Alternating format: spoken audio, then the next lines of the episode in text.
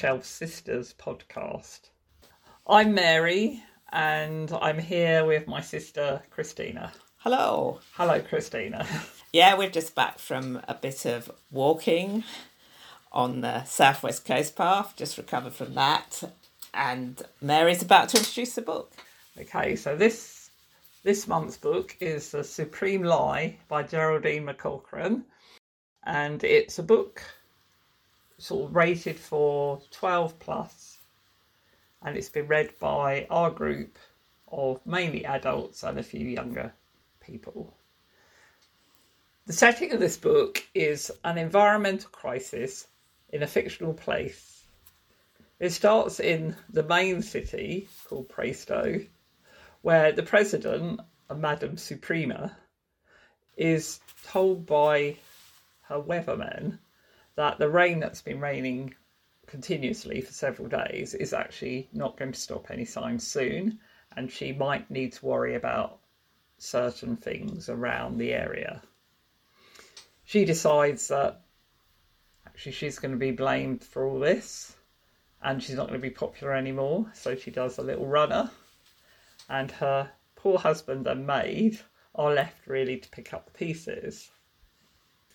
The main narrative is told by Gloria the maid, but also by two different dogs in the story, Daisy and Hines. It's set in two places the main city, Praesto, but also upstream in the countryside, and another city called Rose City is also involved. The narrative of the destruction and the chaos upstream is described in the main by the dogs. Although it's a dark subject, the story is quite humorous and actually very bizarre in places, and it makes it very readable and a different sort of piece, a bit unusual. There's lots to enjoy about it. I loved it. I think Chris really enjoyed it as well. Um, for the most part, the bad guys get their comeuppance and the good survive, but with some exceptions. It's also arranged in chapters, but with some newspaper articles interspersed, which sort of describe some of the chaos and headlines some of the disaster, and it sort of adds a little bit to the story as well. Right, yeah. I, I would agree with Mary that it's a really enjoyable book to read. Um, I loved it. I am surprised I'd never heard of uh, Geraldine McCaughrean, especially as she seems to have written lots and lots of books. I might say a little bit more about things I really like, but I was going to just mention that um, when you get to the end of the book, it says it's based on an actual flood in America. Uh, She says in 1928, but I think she probably means the Great Mississippi Flood of 1927, which I Googled. Because that's one of the biggest floods in American history. And a thing that echoes the story is a group of bankers in New Orleans blow up one of the levees to divert the water away from um, their own city to a community in the Mississippi Delta. The other thing that's interesting is that um, she doesn't actually choose to write the Great Flood of America. Or she chooses to set it in an invented country called Aphalia.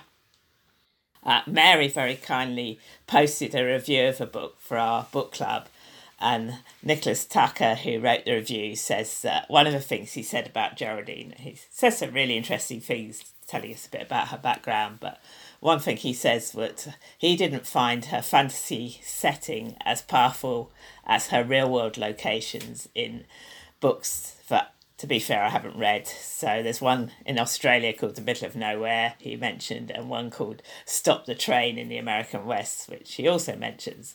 But not having read those, but I have read one, which I think Mary's read as well, Where the World Ends, which is historical 18th century story about the what happens when all the people on St Kilda get smallpox, was it? And the children that were off on a rock trying to gather some supplies for their survival just end up stranded there. And I know it's a little bit of a detour, but I will come back to the manga book in a second. I really did enjoy that book, but I found it quite um, harder to get into than this book with the invented country of Aphalia. Geraldine says, uh, she says in the article, I've never invented a country before. I can thoroughly recommend the fun of it. I think that for me is the key. There was more fun in this book than there was in the St Kilda book. Um, she wasn't so bogged down in maybe in facts and and um, trying to tell a specific story, but felt that she had the um, possibility of doing lots of fun things with it. So Mary already mentions that there's kind of newspaper anagrams. There's a extremely weird situation, which is a 15 year old girl pretending to be um, the ruler of the country. There's all the narratives by dogs. Um, there's even the somewhat ridiculous idea that the main country city, Praesto City, is basically a city based on making cutlery, which um, I know this happened in the past, but it does make it quite amusing. So you've got factory number one that create makes spoons, and factory number five and makes forks and so forth. So she's obviously really enjoying herself with doing this uh, particular world building. I mean, also it's clearly she's kind of got the best of both worlds because although she can invent things for her story, she's also she makes it clear it's the same world as ours. I mean, there's quite a lot of historical background like Latin and classical civilization and I guess deliberately mentions rather older authors like Aristotle and Pliny and Cicero and Socrates. So she references back to the classical past but doesn't, um, as far as I remember, interject anything more recent. So it's clearly the same world as ours. It's not doing fantasy unless you count maybe the facts that the, the dogs are. Um, they're not really anthropomorphized. They're not like uh, the rabbits in Watership Down or anything like that, but they are they very much experience things in a dog kind of way. But maybe Hines, at least the main dog narrator, is maybe a bit more intelligent than most dogs. And he also seems to have a relationship with a hound with Hound Death and with something called the Dog Master. so it's definitely something extra coming on, but not something that feels out of a way of how a dog might perceive this world. So yeah, I really liked all of that. So maybe if I've read, read all her other books, I'd come up with um, a sense of loss for her real world locations. But I just thought what she did here really worked very well. So I don't know about you, Mary. Oh, I loved it. I mean, I again, like you, I've only actually also read Where the World Ends, which I did really enjoy at the time of reading, but I read that a couple of years ago now. Yeah. and I think I enjoyed this book more. And it was definitely the sense of sort of fun in it, which sounds a bit bizarre with it being quite such a dark, some quite dark issues in it. Mm-hmm. Um, I think the dogs narrating the part of the disaster worked really well. Yeah. Um, in describing things that were probably quite horrific, but because they're told from a dog point of view, it sort of softened it a little bit. It sort of mm-hmm. made it as an observation rather than as a graphic thing that was was happening. It was also there was quite a bit about the dog looking for his owner, mm-hmm. and that was a very you you can imagine that that dogs would be seeking out to find their actual owner, what's happened to them, and and yes, again with the the Hound of Death, which I feel was really his inner sort of voice almost talking mm-hmm. about the destruction and everything rather than an actual hound of death. I didn't think I didn't picture another hound running around at that point. It may be meant to be well dogs perhaps uh, have a different sense of death and dying and this is how in a dog's head this would appear as a, as another a big deathly hound. The other thing I thought the dogs did quite well was that they sort of were a counterpoint to the corruption of the city and the um, the way the the humans in Praesto City, the main city, were all out for themselves, and then you have dogs that are not so much out for themselves also the thing you have with a dog is there is a sort of episode where the main dog uh, joins a dog pack you have the way dogs survive so you have um, uh, this whole thing about having to have a top dog and you have this little dog that um, is described as being too small to have any kind of brain who basically just um, uh, wants to hold on to the things it knows. So it's holding on to its car, saying, my car, my car. And then eventually, when uh, Heinz, the dog, becomes the one that's uh, kind of keeping the dogs in order, he goes, my dog. so it's. I feel there's pro- she's probably doing a little bit of an allegory of how people react to these circumstances, but yet keeping it totally believable within the dog world. It, she also made a real contrast with how people in the city behaved compared to people in the countryside, which is quite interesting. I don't know that it would be quite as black and white as that because a lot of the people in the city were much more out for themselves than the people in the countryside. They seemed to be more willing to perhaps compromise or share things or, you know, do some joint action that would help whereas the people in the city were, were very much maybe they just felt powerless i think because they didn't have that sort of they've been they were trapped in there and there wasn't much they could do. I think they were being manipulated. So I'm not sure she was doing a country versus city thing, but she was certainly doing a contrast between very industrialized, mechanized city, whereas Rose City and all the refugees that end up there, they seem to maybe live on a bit more of a human scale. And they actually want to help and they want to help, you know, provide aid to the other city. But maybe also that's something to do with when you're directly threatened. So perhaps because uh, uh, Praesto City was more directly threatened, in the other location they were help. They'd already had floods and were helping each other. So maybe it's something around how human nature rallies when you have a, a disaster. But uh, but it goes in the opposite direction when you fear a disaster. So you could say it's a bit like, well, we want to get all our COVID vaccines before we help anyone else. It's that kind of thing that uh, when you're under pressure, you start thinking, so they all start thinking about their families and their children and what they can do to, to preserve their life rather than how they can help other people. And one thing I really liked about, well, one thing I started thinking about when I was uh, looking it over was, um, as we said, they they have these newspaper articles, and then the newspaper article starts running lies, and they're all fairly obvious lies. So they say there's rabid dogs on the streets, and to try and keep people, yeah, they're manipulative lies to keep people inside, and then they start saying that the zoo animals are out there, will eat them, and but then they start putting in all these stories about the people in Rose City and how they're full of immigrants and barbarians and people that don't behave in the civilized way of their city. So they start um, putting a lot of propaganda against the people of Rose City because they want to blow up the dam there. And I don't know if that's what happened in New Orleans. I think in America they just thought, oh, there aren't many people there, so it won't matter. And in a sense, that's what they're trying to sell to people as one, there's no one there, it won't matter. Two, the people who are there are not your kind of people, they're not people that you need to worry about.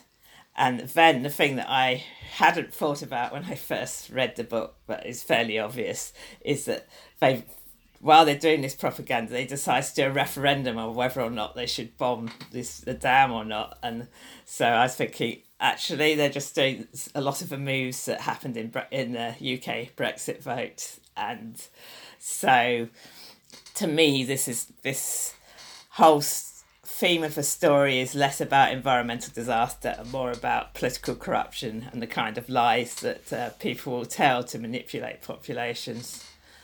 I think there was some reflection of that in our book group, wasn't there, Mary? We certainly got on to talking about that we shouldn't just believe what is written in the paper, and it is, you know, you should question things and think for yourself a bit. But it's difficult to know where to go because people have been questioning whether they should be vaccinated or not. And yet there's lots of people who think, well, we need to be vaccinated because otherwise this COVID um, is just going to carry on forever and ever. And the anti vax sort of lobby get quite a, a big say as well. So, you know, what, what do you believe really? What do you believe? How can you always find the truth? When the girl starts acting as Madame Suprema, she just thinks it's a question of saying, do this, do that, and then it will all be sorted out. And that you can do a lot of things with common sense, but um, at the end of the day, it's always more complicated. So there is a part of the book where Timur um, who's by this stage has proved himself as being a good guy, is wanting um, Gloria to lie because they don't want to cause a political uh, rebellion, revolution, and so they're trying to keep quiet certain information. And so it really does bring up the question about lying, whether it's whether um, a necessary lie is a good thing. So, in fact, uh, when Gloria's lying about children, she calls it a necessary lie, a kind lie, a lie she likes so much more than the truth that she kept right on believing it. So, it's kind of what she wants to believe. I think the author is looking at there are times when people do need to lie. Mate, there's a point when Timur is lying to Gloria about what he thinks will happen because he doesn't want her to be upset about things. But I think it at the end it comes down to saying, well, well, no, this isn't you know lying, even for supposedly good purpose. It's not really the right thing to do. So I think there's a difference between that and say, yes, you got. Uh, people who think everyone should be vaccinated and you have the anti-vax but that's not really around lies. Absolutely. Yeah there's it's really really good book actually. And it's it's not as heavy perhaps as it we make it sound from the discussion. We really just you can really just enjoy it as a story and that and just take what you want from it. And i think that the different people in the book group took different things from it. Mm-hmm. um, the adults generally really enjoyed it the two younger children, the 12 year olds, really enjoyed it, although neither of them had quite finished it. But the older teenager, who was 18, didn't really enjoy it. And we're not actually quite sure why. But she actually thought it was more of a children's book, which I think everybody else in the group disagreed with, or didn't see it as that, you know, as a younger children's book. I think I think people, I think younger children could enjoy it on a slightly different level, and older children could enjoy it on on a different level as well, and and adults. You know, it's great to have a book actually that appeals to quite a wide audience, really. One of the reasons I thought it felt more like a general read book was because although we've we've got the different narrators as Mary said, but we also have every so often we have bits from Timur's mind, and he's definitely not a young adult. He's he's the husband of the former supreme commander, and um, he must be. I think at one point say he's probably about forty or so. So.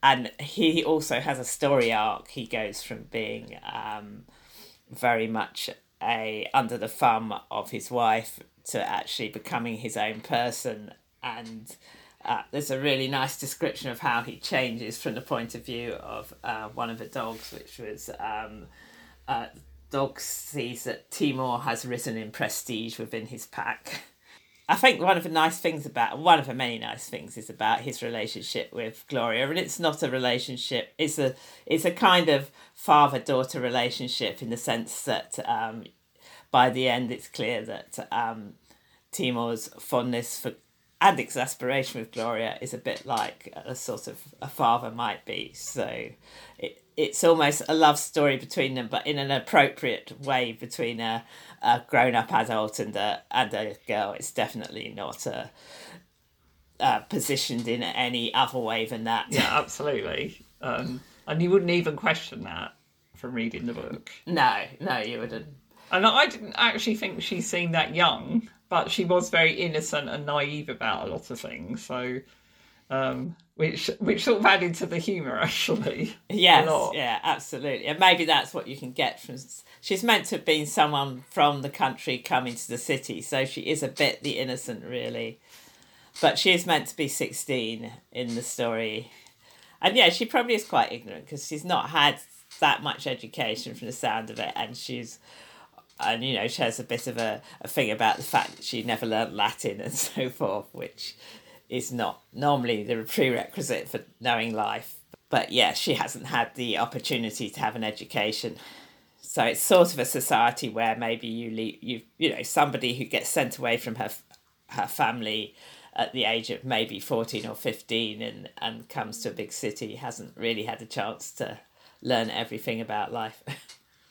but I still felt I think there was something about this in the article, maybe that uh, Geraldine McCaughrean isn't as well known as some children's writers, and maybe part of that is because each of her books is different and she doesn't write in series so it perhaps takes a little more work to get into each book than it does to get into books that maybe follow a more familiar pattern. And one of the one of the standout things about her books as well are the language that they're written in her actual style of writing it's very descriptive it's um, it does create the scene there it's very well written and and very readable at the same time. Mm-hmm. So uh, it's got a lot going for it, actually. Yes, I think where the world ends took, as I said, that took me longer to get into because maybe because there were a lot of characters and it took a while for those characters to become uh, differentiated. So it was a lot about the description and the you know the description and the setting were were something very extraordinary and well worth exploring. But I can imagine that as a younger child, a younger person, I might have been less into that than I am at the moment. Because there always used to be books that the teachers liked and um, to be the ones that won the awards that were never quite, never felt quite as readable when you started them as others. Yeah, I'll, it'd be interesting actually for me to find to get some feedback from other others reading that book, younger children mm-hmm. reading that book, because I have sold quite a few copies in the past. I think it's very attractively presented. I like the, I mean, I like the way it does have little the little bits of newspaper and quizzes, and it has a little pull out cover bit on it. It's it's a book I I wanted to actually buy as a real book when Mary showed me it. So yeah, I think it could do well. Well, let's fingers crossed. yeah. I also wanted, while we were talking about the subject of lies, I wanted to talk about another book, if Mary doesn't mind. Absolutely, no problem. Because it's it's another young adult book, isn't it? I understand. Yeah, yeah, it's another young adult book. So it's it's The Lie Tree by Frances Hardinge. Uh, says winner of the Costa Book Award. I. I think yeah, I think she did win the Costa Book Award for this. It doesn't normally go to children's young adults um, books, but the previous person in that area that's won it was uh, Philip Pullman for. Um, I'm going to say the subtle knife, but it might have been a different one in that that trilogy. So, anyway, this this book is also about lies, which is one of the reasons why I thought it might fit with uh, talking about the supreme lie. This is about the third book I've read by Frances Hardinge. She's a really uh, interesting young adult children's writer, uh, more in the fantasy zone than Geraldine McCaughrean is. But this particular book is, although it has fantasy elements, is mainly historical. So it's mainly set in 19th century um, Victorian, late Victorian times, and it's set on. I thought at first it was going to be set on something like uh, Cornwall or the Scilly Isles, but it seems to be set more towards uh, an obscure island in um, the Channel Islands. Basically, it's a late Victorian coming of age story. 14 year old Faith Sunderly has to solve the mystery of why her father, who is a famous scientist on the verge of being in disgrace, the mystery of how why he was killed. And she has to do this within the limitations of what you can do of a girl of that age in that era because she wants to be a scientist herself. She's very aware of how um, women aren't allowed to do certain things. She's always being told off by her mother and her father about um, she has to be good not clever. They don't want they don't think being clever will do her any good so it's set on this island and somebody's killed him and he's in disgrace because it's just been found out that he's a big scientific fraud. That's where the fantastical element comes in, which is the lie tree itself. So this is a tree that grows if you feed it lies. The bigger the lie, the more it flourishes. So if Gloria from Supreme Lie had had this tree, it would have done really well because she was telling a big lie by pretending to be Madame Suprema the reason you want to tell a lie and get the tree to grow is because it produces fruits that reveal secrets through visions. Faith's father had found this tree and wanted to find out scientific truths, but in order to do that, he had to tell a big lie in order to make the tree uh, produce fruits that would fi- help him find out these secrets. So it's kind of a, a little bit of a paradox, but I think maybe also going in the same direction as the supreme lie is to say, well, lying always has a cost. Um, so anyway, uh, Faith wants the tree to grow so she can discover who killed her father, which in effect it does help her with, but the the tree only grows in the dark, so there's this very vivid sense that um, of a tree growing all its roots and becoming quite evil, which I think is sort of a, a metaphor for um, lies, uh, tree of knowledge, um, finding out things you shouldn't find out, uh, ill-gotten secrets are just not really gonna do you any good. But again, that's a bit like the Supreme Lie. That makes it sound a bit serious, and it is more. I would say it's a more serious book than the Supreme Lie, but it's also um, a very readable book. It's uh, there's a really good relationship between Faith and her younger brother, who's supposed to be the one that will um, get the scientific education and so forth, but that's not what he's really interested in. And there's also some good uh, portraits of people on the island, particularly a, a boy that she kind of begins to work with, even though they do distrust each other. And it's it just seemed to work really well for me. I thought better that I've read two other books by Frances Hardinge, which I've liked, but I felt this one was the one that really worked for me. So I would definitely recommend it, and I'm definitely going to see if I can read a few more of her books and see whether uh, they come up to the standard of this one. So that's that's my recommendation. Thank you very day. much for that, Chris. but I think it's it's interesting that it is kind of working in the same area that um, lies can give you power, but they can also, at the end of the day, they can distort the way you live, and that you know they can lead to ruin, which was very much the case with uh, the father in that story. Okay, well, I think that's probably sort of covered most aspects of our books today.